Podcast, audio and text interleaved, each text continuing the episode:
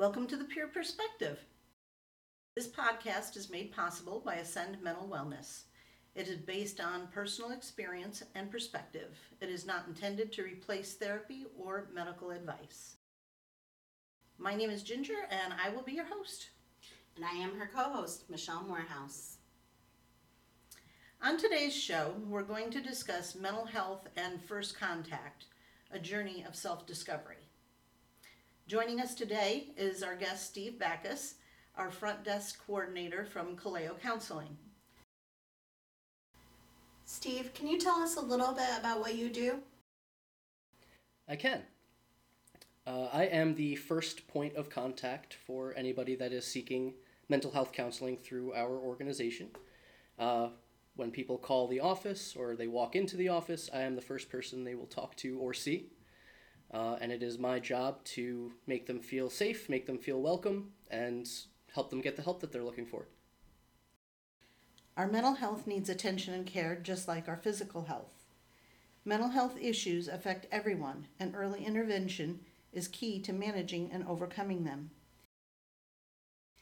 When we're discussing mental health, we're referring to the psychological and emotional well being of individuals. So, things like just managing anger or conflict resolution, learning how to manage feelings in general.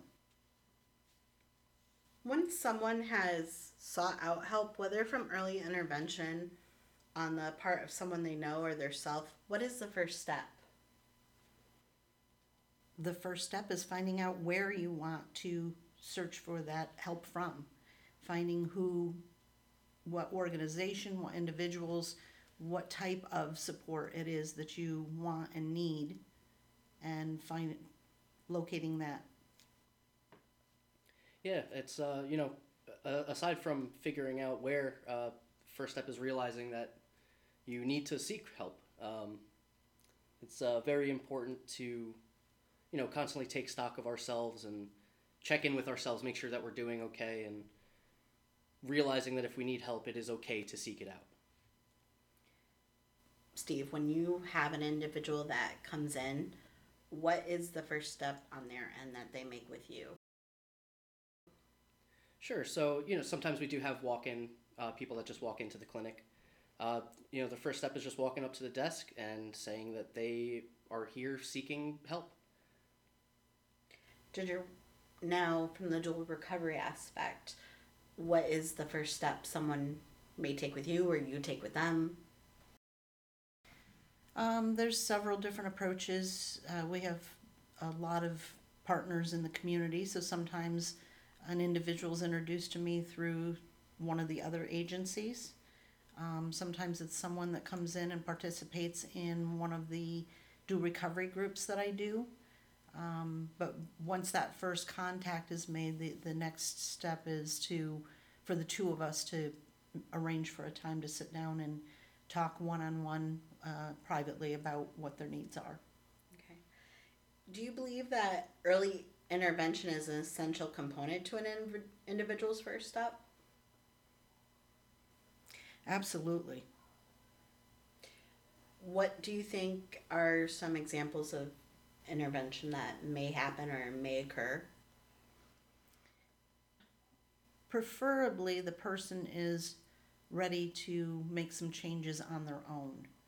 Um, Old fashioned interventions that, that were real common at one time, um, they're finding aren't as successful as other methods are today. So, when an individual is ready on their own, then being able to open up and talk and let us know what they are willing to look at and what they're not. Yes, that is a, a very important distinction. Uh, you know, that, that classic intervention style can feel very uh, assaultive to a person that, you know, may or may not know that they do need help. Um, so it is always very important for the, the person that needs the help needs to realize it and want it for themselves. Do individuals seek clinical services or in a dual recovery scenario often find it difficult to reach out? Absolutely. it's it's very hard to first of all admit to ourselves that we have an addiction or that we have a struggle with mental health and don't know how to manage it. So, yeah, that first realization, I remember myself the first time saying, I have this problem. It's kind of sent chills down my spine. It's not, nobody wants to say, I've got a problem with anything, especially with things that have stigma and have um, a lot of judgment around them. So, absolutely, it's very hard to take that first step. Yeah, I, I think Ginger covered it all there. It is uh, it's extremely difficult to take that first step. Um, you know, a, a lot of times people will uh, have other people in their life tell them that they should be taking that first step, and it can become really easy to, uh, you know, have conflict with the people in your life that are trying to help you. Uh, but if you know you don't realize that you're ready to take that first step, it can be very difficult. More from your perspective, like the contact that you have with people, initiating that first conversation, that first appointment from intake to when they meet with a clinician or whoever they may meet with, whether somebody in the community or themselves. Is there certain tactics you have to use to get them comfortable speaking with you? Uh, yeah. Some sometimes when people will call the office, they uh, very often I will hear that they don't know what they're doing. They don't know what the first step is, and the first thing I say to everyone is that they've already taken the first step by calling me. Um, and from there, you know, I do my best to help them facilitate telling me what they need help with. Uh, you know, it's part of the intake process is figuring out uh, what they need help with, so we can help them the best that we can. Um, so yeah, it, ju- it just becomes a matter of I, I, I do my best to just create a very calm environment for them to speak to me. Ginger, you find that's very similar in the safe space you try to create in your one on ones? Very much so. And another big piece of it um, that I try to incorporate is helping them to recognize that what they are bringing and saying, you know, I've got a problem with this or I feel like that, that I, my own, remembering my own experiences, that fear of not knowing, think, uh, thinking that I'm abnormal and here I am telling this big secret that I have and that I'm abnormal. So, trying to help them recognize that their feelings are not abnormal. The situations that they have definitely hard, and that's why they're here. That's why they're searching and they're doing the right thing by asking for help. Just trying to give them that little bit of comfort and um, helping them see that yes, it's a difficult situation, but it is not necessarily abnormal that there are a lot of people that feel the way they do or have the circumstances that they have. So, when individuals are reaching out, obviously, you know, sometimes they take that first step themselves. Other times it's due to early intervention from others, family members. What are some ways that you have come across in your line of work how others have encouraged them to reach out? Uh, it, it's kind of hard sometimes, uh, specifically for me up at the front desk. A lot of times I will get phone calls from uh, concerned parents or family members uh, that are calling on the on behalf of somebody else, uh, and s- sometimes they the other person will not know that this person is calling. They'll they'll be calling for information. Um, you know, try to set something up, uh, but I I do always tell them, and it is very important that the other person definitely needs to be aware uh, that this is going on. Uh, we al- we also need to speak with them directly when we do our intake process at Caleo. The, the different avenues that people can be introduced to me. Sometimes it involves um, a, a legal angle. So there may be somebody being referred to me that, um, from a legal perspective, they believe they need some support. And again, it's the it's the same thing. Um, that person's really got to be willing, and when there's legal issues involved, sometimes they're willing in that moment because they're in hot water or something. Um, and then we, we lose contact, or when I do try and make that reach to them, the referral to me, then I try and contact them. Um, it's a lot of times not a successful, but it's not for lack of trying. The person needs to be ready and willing to at least listen or have a conversation. Now, going off of that, do you guys find that the biggest hurdle in the point of contact for most individuals being that? The willingness, I, I would say so. Yeah, uh, there you know there are other factors, of course, um, but I, I think people's willingness to seek that help is definitely a a large hurdle. Uh, there there are people that can be in services for a period of time and then become unwilling after a certain point, and then you know fall out of the system, and it, it becomes very difficult. the The willingness is an extremely important part. And it's okay if, if that person doesn't know, like was mentioned before, doesn't know what to do.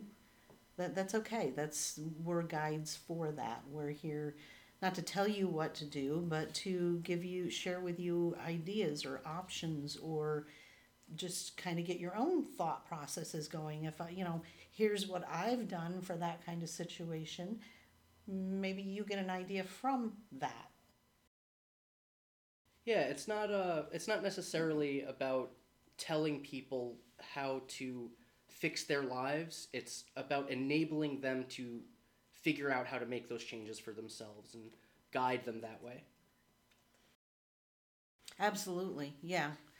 Um, it's really, uh, from a peer perspective, it's really just walking with them, um, kind of being that shoulder to lean on or look to and say, you know, am I am I doing okay? Because I know I was really unsure with a lot of things, and that reassurance made a big difference. So obviously, you two have two extremely different experiences when you're dealing with people with on both of the mental health aspects. You have to go through an intake process. You can meet them for coffee. You can meet them where they're comfortable, and those experiences can be so varying. What's your experience like during the intake process? Uh, so most of the time, it's it's uh, pretty straightforward. It's a lot of demographic collection. First off, uh, really the the big part of it comes at the very end of the intake. The last question on our intake form is uh, why are you seeking mental health services um, or treatment? And uh, that is usually the point when a lot of people will start explaining their situation, and you know a lot a lot of people will start to break down a little bit. They'll start to cry, and I always make sure that they have a a space where they, they don't feel that they're wrong for doing that. Uh, so I, I, you know, I always do my best to just make sure that they know that they're doing the right thing by telling me and starting the process. I'd agree with that. Yeah, and because from a, a peer side of things, it is it is quite different. Um, as you'd mentioned, Michele, it part of helping someone be comfortable. I can meet them at a coffee shop or in the corner of the library, or we can meet someplace where you know maybe they're a little more comfortable. Um, make it a little easier for them to feel at ease, hopefully, starting to open and share and tell a little bit about what they're doing. It's really, I'm here to listen. Um, it, it is about that person. So I want to hear what they've got going on. I want to hear how they're feeling, um, what they're going through, because then I'm, you know, maybe I can help connect them with resources. Maybe I can help them recognize that, um, you know, going for some support at some place like Caleo would be a very beneficial thing for them.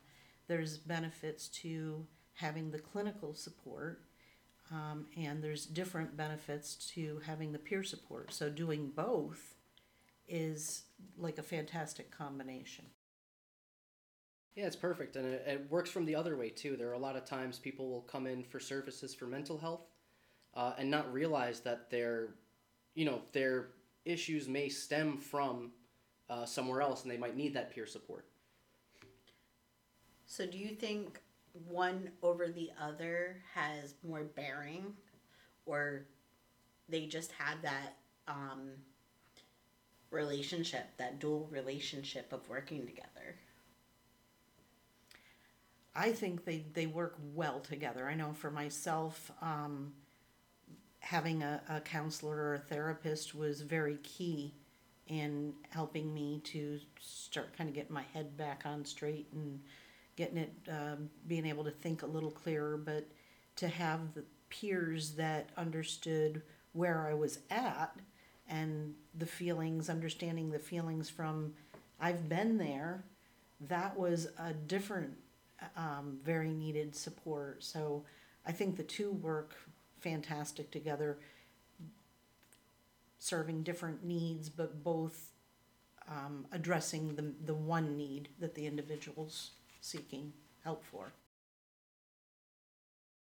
Yeah, I, uh, I definitely wouldn't say that one is more important than the other. Uh, you know, there are situations where maybe a person doesn't require both, uh, but I think in the situations where they could could get help from both, it is very important to make sure uh, that you're receiving all of the help that you can and not just kind of uh, going halfway there.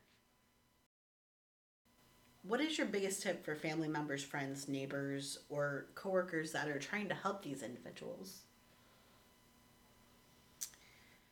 Um, patience, I, and I know that that can run thin because when you're talking family members and close friends, um, that that patience can run thin because it's been there for a, while, most likely. But the listening, um, letting that person share their thoughts and feelings, letting them get what is inside out. Um, all that stuffing that I did, all that trying not to have feelings or trying not being willing to admit certain problems only made it worse. And I was the kind of person that if you told me I had something, I didn't want to hear that. I needed to figure it out for myself. So that listening, hearing myself tell somebody what was going on, I could walk away and sit there and think, oh my God, I did sound like this or that, or I can't believe, you know, I, it starts adding up for myself sometimes. So a lot of times the individual just having that opportunity to let it out and time to think about it afterward can be beneficial. So, Steve, from taking that same context, obviously on the phone, you have parents, people that reach out on the phone with you. Do obviously, if that person is not willing, what are so, some pieces that you tell them to help them encourage those individuals? So, you know, like most things, it uh, has to start with a conversation. Uh, so I always try to direct those parents or fr- family friends or whatever it is uh, to to discuss with that person and, and you know try to listen to them and figure out if that person thinks that they are ready or thinks that they need help. Um, because, li- like we said earlier, that uh, you know that willingness is extremely important and you know someone else could try to help set something up but there's nothing they can do to force that person to come for help so it it it does become very important to create a relationship with somebody that lets them know that you're supporting them and that you are there to try to get them help and not that you're trying to fix them or do them a favor or something like that I also think that it's very important to address the family member, the person that's trying to support someone. They, they, they're going through struggles too. They, it might not be a bad idea for them to have a sounding board through a therapist or counselor um, to seek out some of the social supports like Al Anon or um, some of the other family type support groups. So the family members need support too. That is a really good point. That is something that does come up kind of often uh, at Caleo. Uh, someone will bring in a family member, usually their young child, uh, and we'll, we'll, you know, have a, a clinical relationship with the child and start helping them. And then it becomes very apparent that the that the parent is struggling with this situation as well, and they could use our help. And there, I have seen very many parents uh, receive services from us after their child was receiving services. Is there anything you want to share about mental health in general? Well, that we all have feelings. We all have to learn at some point how to manage them, how to cope with them, what are healthy and safe ways to express anger or healthy ways to allow a depression after a loss or after a struggle, finding those healthy ways to do it. And there are healthy ways. We have feelings and emotions for a reason, and finding and understanding that's a big piece. And that's what we're here for. Yeah, I think it's it's really important to stress the difference between taking care of your mental health and uh, having a mental illness. They are different things. Uh, you don't only take care of yourself when you're sick. Need to take care of yourself when you're healthy as well, and it's the same for the brain. Uh, you know, it's the same for your emotions, same for your psychological state. It's you don't always just want to wait until you're sick. Uh, you know, mental health is about coping with your life stresses and contributing your, to your community and things like that. Uh, and it's different from mental illness, which uh, you know involves distress or changes in emotions and behavior, um, or or you know problems that may arise with your social life or your family life. Uh, I, I think it's important to, you know, work, exercise more or less your mental health before there is an issue. Ginger, thank you. Steve, thank you for joining us today and for providing a perspective for those who are struggling to have a voice from themselves. Themselves. Is there anything else you'd like to add? Uh, I would like to add that it is never too early or too late to seek mental health help. It's time for us to prioritize mental health in our daily lives. Um, share this podcast with someone that you know that may need to hear it. Remind yourself and others that they are not alone. Every one of us matters. Uh, we all make a difference in this world. We all have a purpose. Sometimes we just need a little help finding it. Join us next time for Coping with the Holidays Self Awareness and Self Checks. Follow us on our socials and check out our website at ascendmw.org for updates, resources, newsletters, and podcasts.